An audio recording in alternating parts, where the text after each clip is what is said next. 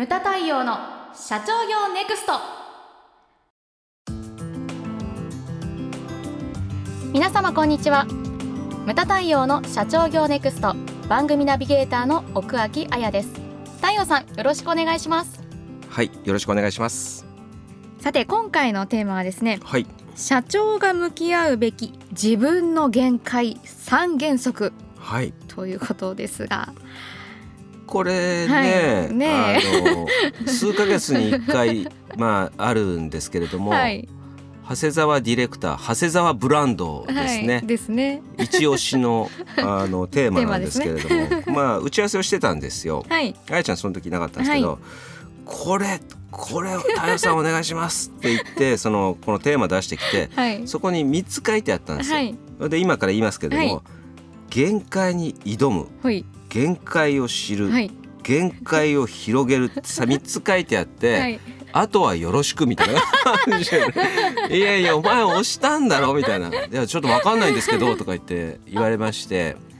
えでもねあの、うん。私こうあのいやこれ行こうよって言って持って帰ってきてですね、こっと考えてたんですよ。はい。あなるほどなと思って、うんうん。長谷沢 D もいいこと言うなというふうに思ったんですよ。まあね3人でさっき打ち合わせをしてた時に、はいあやちゃんがこれちょっと順番が違うんじゃないですか というふうに言ってたんですけどはい。僕はこの順番でいいと思うんですよね。いいはい挑む知る、広げるではないかなと、うんうん。まあ、まず挑むこと、はい。えっとあやちゃんはうん。なんか部活でもいいんですよ。はい。なんか真剣に何かに取り組んだこととかありますか？ありますよたくさん。え何？何？え部活だったら、うん。あれですよ。私バスケットボールをやっていたので、はい。あの県大会に出るためにまあチームで頑張る。山梨県。山梨県。でえ中学？高校中学です。あ中学、はい。あの暑いところでやってたんだ。夏は暑く冬は寒い。寒いね。山梨僕の友達ん家あれだもん。水道管破裂するって言ってたもん。えー、それはす寒すぎて どんなとこよと思ったんだけど、うん、だからちょっと流してないと破裂しちゃうんですあって。言ってましたね。うーんやってたんですーやっねてました。はい真剣に。でも頑張ればねあのスポーツって分かりやすいじゃんそうですね。数字で出てくる、うん出てきます。結果がね。はい。あフィギュアスケートとかもあのでも採点するのは人だけれどもあれも点数じゃないですか、はい。結果が数字で出てくる。だから分かりやすいですよね、だからそのスポーツのことに例えて、はい。あよくこういう話をするんですけどもね。本当に真剣にやってくるとやればやるほどやったからこそその自分のポジションが見えてくるんですよね、うんうんうん陸上でもそうじゃないですか、はい。タイム。うんはい。タイムで厳しい世界だから自分がその今どのくらいの位置にいるかっていうのが数字で全部出てくるんですよ。そうですよね。そういうスポーツですよ。はい、で私は、えー、と大学時代にやってたのがスキーですね。うんうん。これもだから陸上と一緒でタイムアルペンスキーをやってたんでタイムですよ。はい。数字で出てくるんですよ、うんうんダウンヒルって一番あのスピードが乗る競技とかもあるんですよ、学生の大会でも平均時速が80えー、時速。高速道路。そうだから生身の体で、えー瞬間時速だと100キロ超える、えその雪の上上をー、滑るわはけです。よ、い。だから息吸えないんですよ。怖風圧で。はいはい。でそれね私最高順位が300人中えっとね30位以内だったと思すごいですね。うんですよね。うん。でもでもですよ。それすごいというのか、いやまだ前に29人いるのかそれが限界なんですよね。なるほどだからその順位が出たら自分のポジションっていうのが分かってくるわけですよ。それをよりこう上に行くのかやっぱりねさっき言いましたけども挑む知るそれから広げるっていうふうに言いましたけれども、まず挑んでみるうん。うんでそこでそのまだ前に29人いうんるというふうに考えるわけですよね。でその後ですよねそこから努力するのか横に広げるのかうん。っていうのがまず、まあそういう話ちょっと後でまたしますけれども、だからスキーなんていうのはだからその限界までチャレンジ挑んでた時は、うん。私夏もやってましたよ。えー、夏できるんですか？うん、私がほら現役時代はまだ湾岸にはい。ザウスっていうはいはいはい、はい、屋内スキー場があったんです、懐かしい。オールシーズンスキー、そこにも行ってたしあと乗鞍岳ってあ知ってます、うんはい、長野県の,、はい。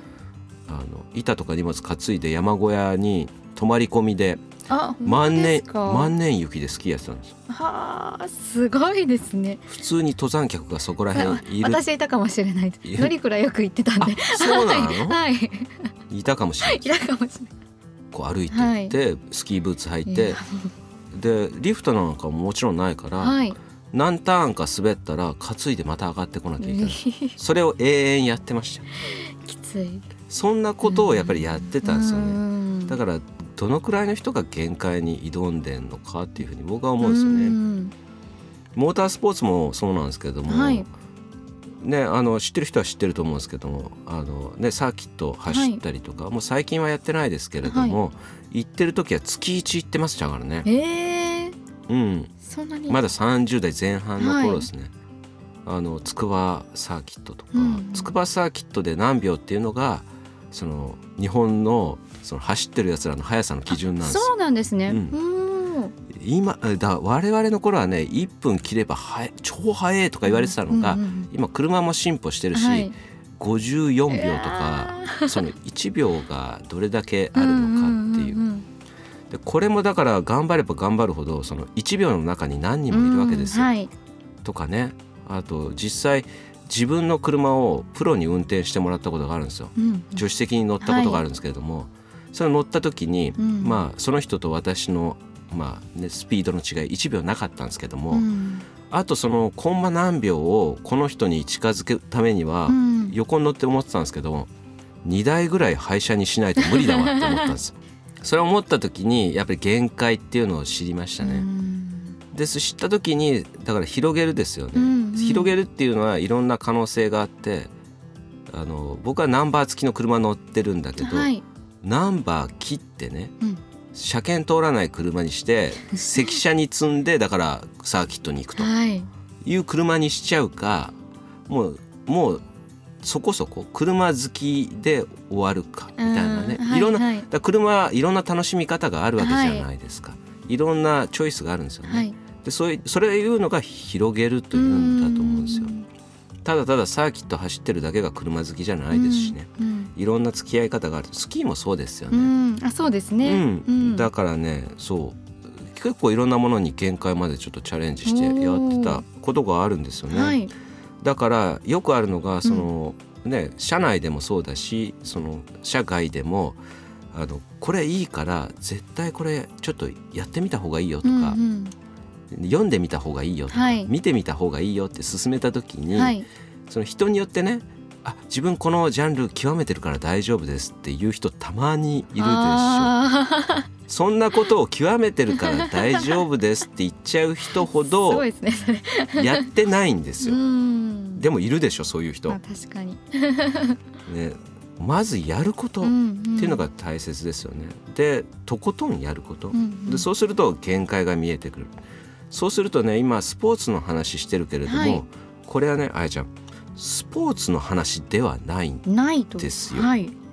で最後の広げる何が重要なのかって言ったら、うんうんうんそこにはね今言ったようにいろんな道があってはい。さらに深くやるのか広げるのか、うんうんうんそれは何かって言ったらこれは会社でも商品でも何でもそううん前言いましたよね。成長期から成熟期、はい飽和状態になった状態がもう限界を知るっていうことじゃないですか。はい。でそこまでいったら大切なのは何かって言ったら減業をもっと深くやることうんそれか広げる多角化していくことなんですよ。はい。全てはつながるんですよね。なるほど。だからスポーツの世界も全国経営者セミナーでうちよく呼んだりするじゃないで。すか。はい。そこからやっぱり経営に通じるところがあるんですよね。ね。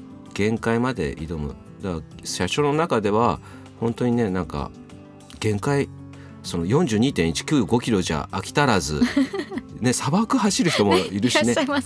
そこはちょっとどうかと思う, 思うけどまあねそういう方もいるしね、うん。限界自分の限界をする知る、うん。そうするとやっぱり今まで見えなかった世界が見えてくると思うんですよね。山に登るのもそうじゃないですか、今まで見えなかった視点でものが見えてくるんですよ。ね。だから、うん。まずどんな場所でもそこに立ってみることっていうのが重要だと思うんですよね。はい、ムタ太陽の社長業ネクストは全国の中小企業の経営実務をセミナー、書籍、映像や音声教材、コンサルティングで支援する日本経営合理化協会がお送りしました。